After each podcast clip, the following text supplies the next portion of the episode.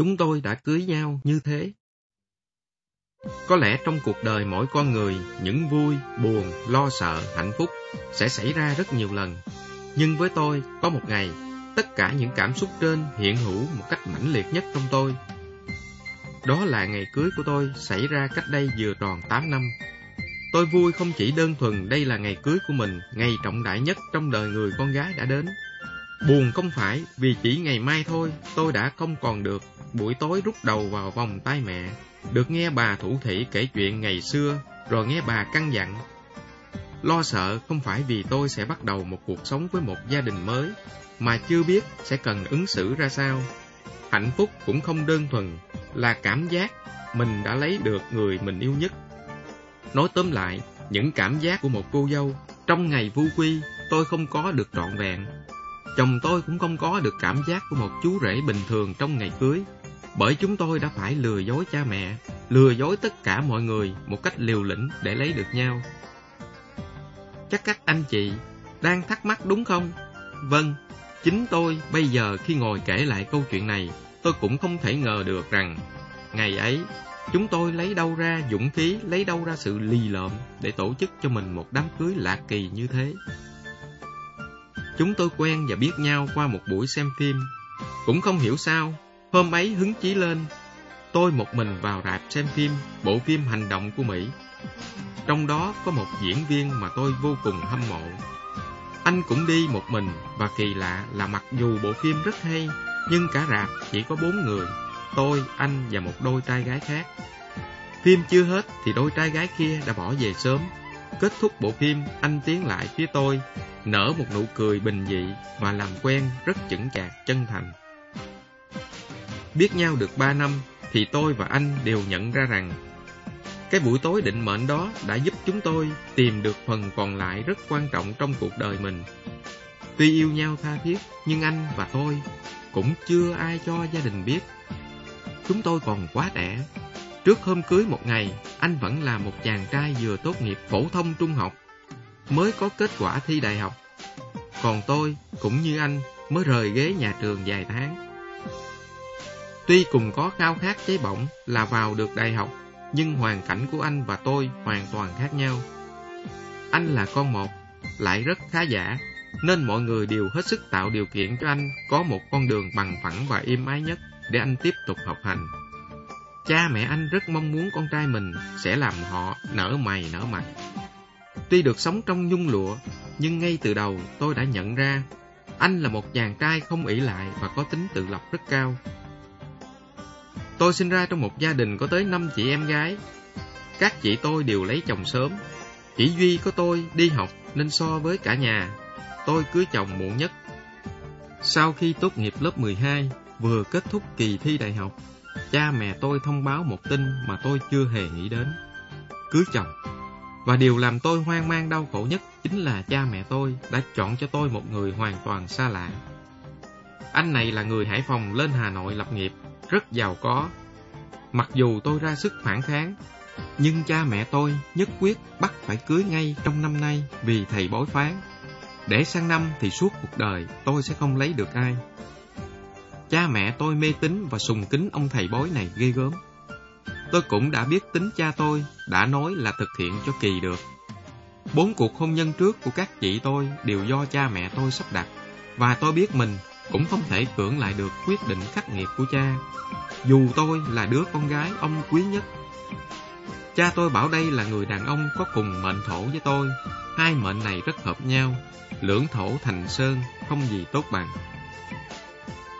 Cha mẹ tôi cho biết, chuyện giàu có thì không thành vấn đề, nhưng nhất thiết phải cưới trong năm nay.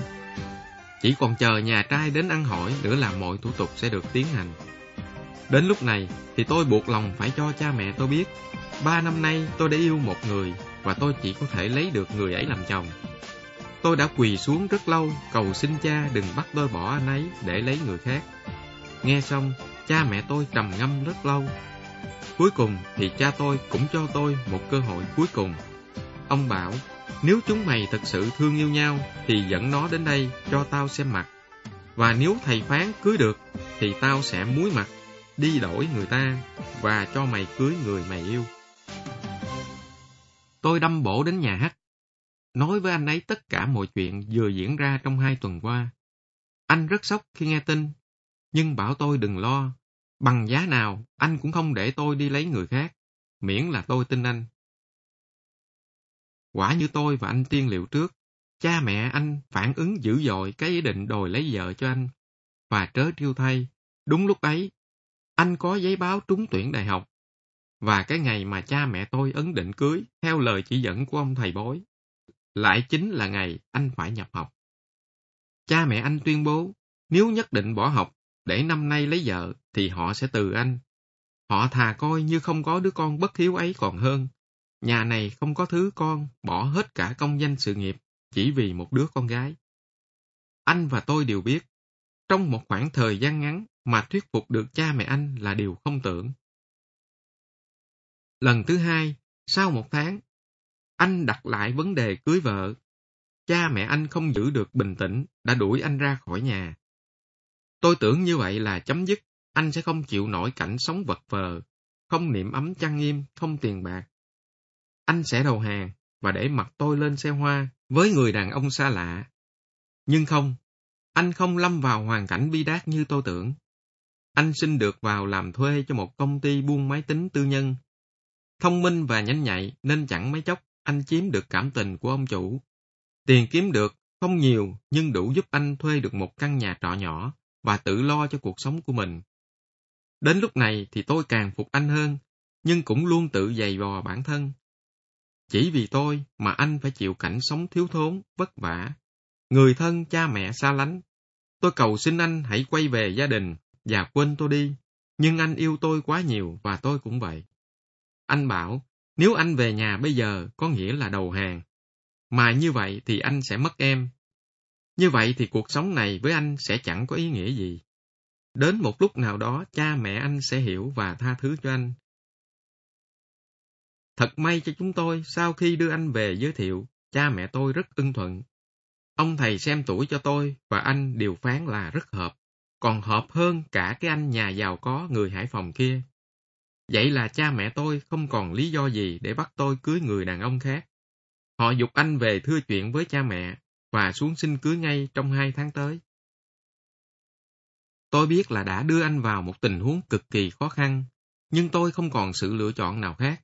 18 tuổi lấy vợ, đó là một điều không thể chấp nhận với một gia đình gia giáo và đang kỳ vọng rất nhiều ở anh. Thấm thoát ngày cưới đã gần kề, mà anh chưa được một lần về lại nhà. Một buổi chiều khi anh từ chỗ làm về, anh đến nhà tôi và xin phép bố mẹ cho tôi đến nhà anh chơi. Suốt chặng đường, anh trầm ngâm không nói gì.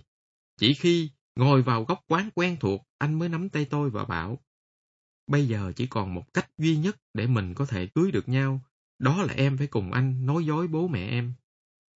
Anh sẽ vay mượn tiền, thuê một ngôi nhà, ba cái xe rước dâu. Anh sẽ nhờ anh Tê, giám đốc công ty và một chị ở cùng chỗ làm, đóng vai bố mẹ anh, đến xin hỏi và cưới em. Chỉ cần em đồng ý thôi, mọi việc còn lại sẽ để anh lo. Tôi òa khóc. Thực sự đây là tình huống mà tôi không bao giờ dám nghĩ đến. Tôi sẽ đóng kịch làm sao được trước tất cả họ hàng, cô dì, bố mẹ, lại còn cả ông bà tổ tiên tôi nữa. Bạn bè tôi thì chưa ai biết mặt bố mẹ anh. Nhưng còn bạn bè anh, họ sẽ nghĩ gì về tôi? Tuy quá bất ngờ và sau đó là dây dứt, nhưng cuối cùng tôi đồng ý. Anh đã bị gia đình từ bỏ chỉ vì tôi, và anh đang làm tất cả những điều trên cũng chỉ vì tôi. Giải pháp của anh cũng chỉ là vạn bất đắc dĩ mà thôi. Tôi giấu mẹ bán đi đôi hoa tai mà mẹ cho làm của hồi môn và vay thêm được hai triệu nữa đưa cho anh. Lúc cầm tiền tôi đưa, mắt anh như sắp khóc. Anh bảo, chỉ vì yêu anh mà em phải chịu khổ. Sau này nhất định anh sẽ bù đắp cho tôi, không để tôi phải thiếu thốn. Lúc ấy tôi đã cười rất hạnh phúc, nhưng rồi lại khóc rất nhiều. Ngày cưới đến với tôi trong sự phấp phỏng lo sợ cùng cực. Mỗi lúc có người nói to, là tôi lại cảm thấy như tim mình bật ra khỏi lồng ngực. Mặc dù không dám nghĩ đến, nhưng cứ tưởng tượng ra, cái cảnh âm mưu của anh và tôi bại lộ là tôi bủng rủng hết cả chân tay. Đúng 11 giờ 30, ba chiếc ô tô có dán chữ song hỷ từ từ đổ lại ở cổng nhà tôi. Người nhà gái nháo nhác, đốc thúc người này người kia ra đón tiếp chào hỏi, làm tôi càng lo tợn. Cuối cùng thì mẹ chồng tôi cũng xuất hiện, theo sau còn có rất nhiều họ hàng nhà trai, họ cũng mặc áo dài rồi khăn xiếp. Nhiều ông bà còn nhai trầu, bõm bẻm nữa. Ông đại diện họ nhà trai là ông giám đốc công ty anh, rất đào mạo, phát biểu gãy gọn, trơn tru. Tôi cũng không hiểu bằng cách nào mà anh thuyết phục được họ đi làm cái việc tày đình này.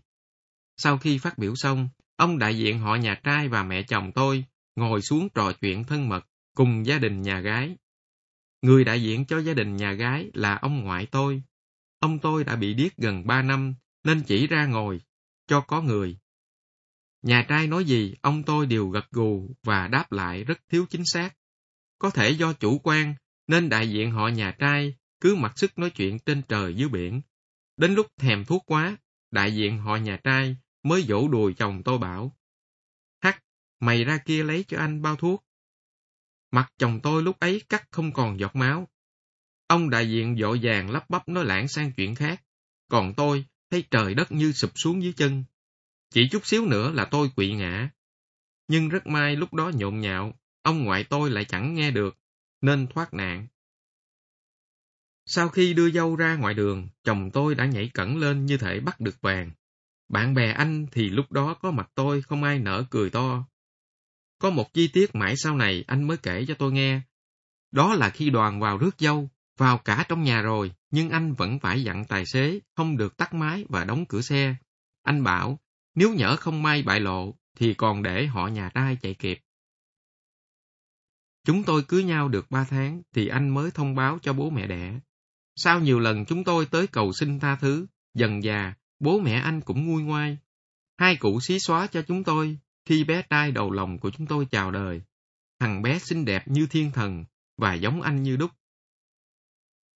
Về phần bố mẹ tôi, sau khi biết chuyện, bố tôi cũng đã vô cùng tức giận. Ông giận chúng tôi đến mức nhảy cả xuống giếng đồi tự tử. Hàng xóm phải một phen vất vả mới kéo được ông lên.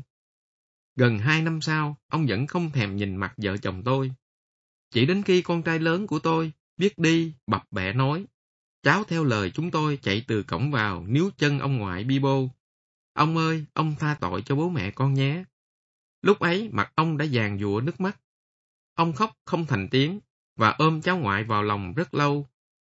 Cha mẹ chồng tôi cũng sửa soạn một cái lễ lớn, mời tất cả họ hàng xuống tạ lỗi với ông bà thông gia. Cuối cùng thì cha tôi cũng tha thứ. Thưa các anh chị, có lẽ tôi là một người rất may mắn. May mắn vì có người chồng tuyệt vời. May mắn vì anh và tôi đã bước qua rào cản khó khăn nhất. May mắn vì cuối cùng cha mẹ chúng tôi đã bỏ qua những lỗi lầm của chúng tôi. Thư tòa soạn Câu chuyện của chị khiến chúng tôi cười vui vẻ. Quả thật, đường đi đến cuộc sống vợ chồng muôn vẻ, không ai giống ai. Nhưng để có một hạnh phúc đích thực và lâu bền, thì ngoài chuyện tình yêu còn rất cần sự can đảm, mạnh mẽ. Tin rằng với tính cách như vậy, anh chị sẽ là một cặp lý tưởng của cuộc đời này. Thành thật chúc mừng anh chị.